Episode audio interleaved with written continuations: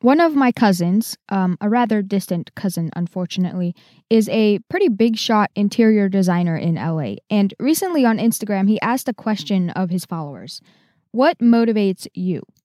It's a question a lot of people ask, often of themselves, but it had been a while since I'd explicitly tried to answer it, so I thought about it and I messaged him. But wait, that will spoil the episode. So let's take a quick step back before I share my ultimate, remarkable, amazing reason that I get up in the morning.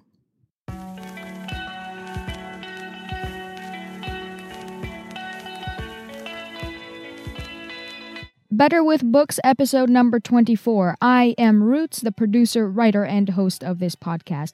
You can find me on Twitter and Instagram at Ruth Rootz. That's Ruth, R O O T Z. Everyone who's taken Intro to Psych, and even the people who opted for sociology like me, know or at least have heard of Maslow's hierarchy of needs. In fact, it shows up in plenty of other classes too, I noticed, including business administration. Go figure. And I'm sure by now y'all know how much I love theories and structure and stuff.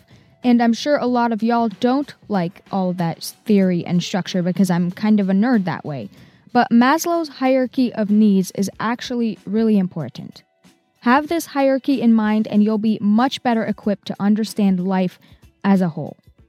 So, Maslow's hierarchy of needs. I've linked a diagram in the show notes, but basically it's just a pyramid. The idea is that we each move up through the layers on the pyramid one by one until we reach the very top. Each layer represents a certain category of needs, and until the ones in the lower layers are met, we cannot move up to meet the higher ones. There are in total five layers, at least in the original version of the pyramid. The first one is the physiological layer. It includes the very basics needed to keep ourselves alive, like water, food, shelter, sleep, the ability to breathe, etc. The second layer is the safety layer. Once we've figured out how to keep our bodies alive on a minute by minute level, then we can move up to longer term survival. We collect weapons to keep ourselves safe. We develop strategies to minimize the chances of us getting into an accident. We figure out which people care for us enough not to hurt us emotionally or physically. We decide to save money in order to have a financial safety net.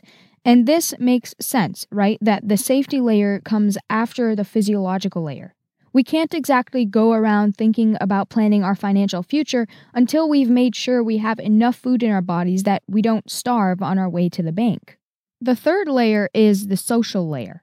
After we've met our body's physiological needs and have set up for ourselves a safe environment, then we seek out social belonging, usually among our friends and our families. Next, self esteem.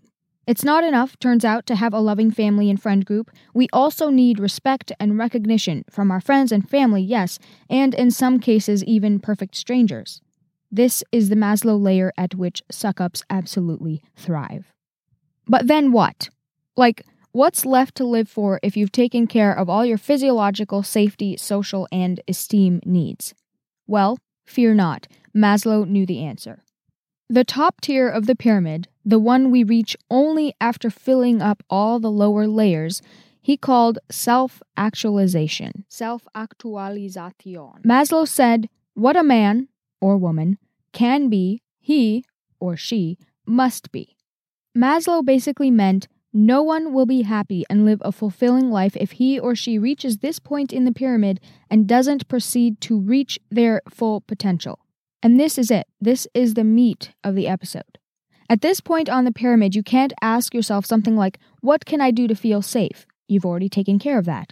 Or, How can I get more respect from other people? You've taken care of that too. Now, at this layer, it's just you and your thoughts about yourself. Basically, what gives you your sense of self worth? Not what do you do for others or how do others see you? No, what do you think of yourself? And if you don't think very highly of yourself, you're not doing enough. What can you do, you personally do, to reach your fullest potential and give your life meaning beyond the simple achievement of survival? What is your ultimate motivation? It's like at the very end of Finding Nemo. Spoiler alert for those troglodytes of you who haven't seen it yet. Where these fish have spent this entire movie trying to escape from this fish tank, and then they do it. and then they're like, now what?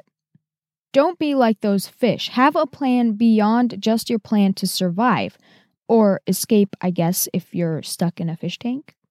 One of the greatest, most insightful questions I've ever heard asked is if you were to stop being paid to do your job, would you still do it? And that's not some theoretical, hypothetical, stupid question. It's a question we might all have to ask ourselves in a future where most jobs are taken over by non sentient beings like R2D2s and HALs and Watsons. Eventually, I do believe this, us humans will have more time on our hands than is good for us, at least if we continue to live the way we live in these days. Eventually, our basic needs will all be taken care of to the point where we don't have to go to work every day. So, what will you do with that time? How will you live a fulfilling, purposeful life? How will you contribute to society and leave the world better than it was when you got here? What's that job you'd do even if you weren't being paid to do it? And these questions will be for all of us, not just the few of us who are wealthy and or coddled and or got promoted enough not to have to spend most of our waking hours working for wages. Maybe this is one of the top five most important questions you'll ever answer in your life, right up there with Will you marry me? and Will I die if I eat that 10th red hot chili pepper? So answer it. You have food and water and shelter, and you feel safe, and you have a loving family and plenty of friends, and your boss trusts you with those important projects. Now, answer that last question. Figure out what makes you tick. Figure out what gets your stomach churning and your brain whirring and your heart pumping. For me, by the way, it's podcasts. Oh, and what I wrote to my cousin?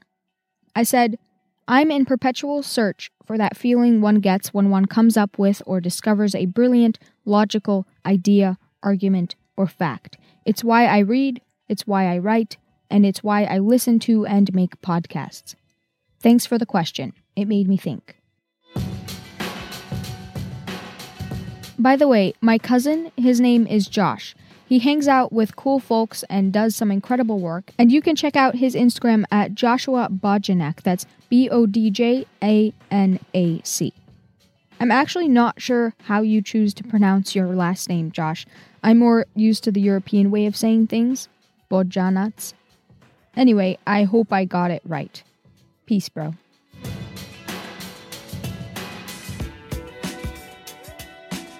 The music for this episode is a track by Broke for Free, and you can find his stuff on Free Music Archive and SoundCloud and probably a bunch of other places.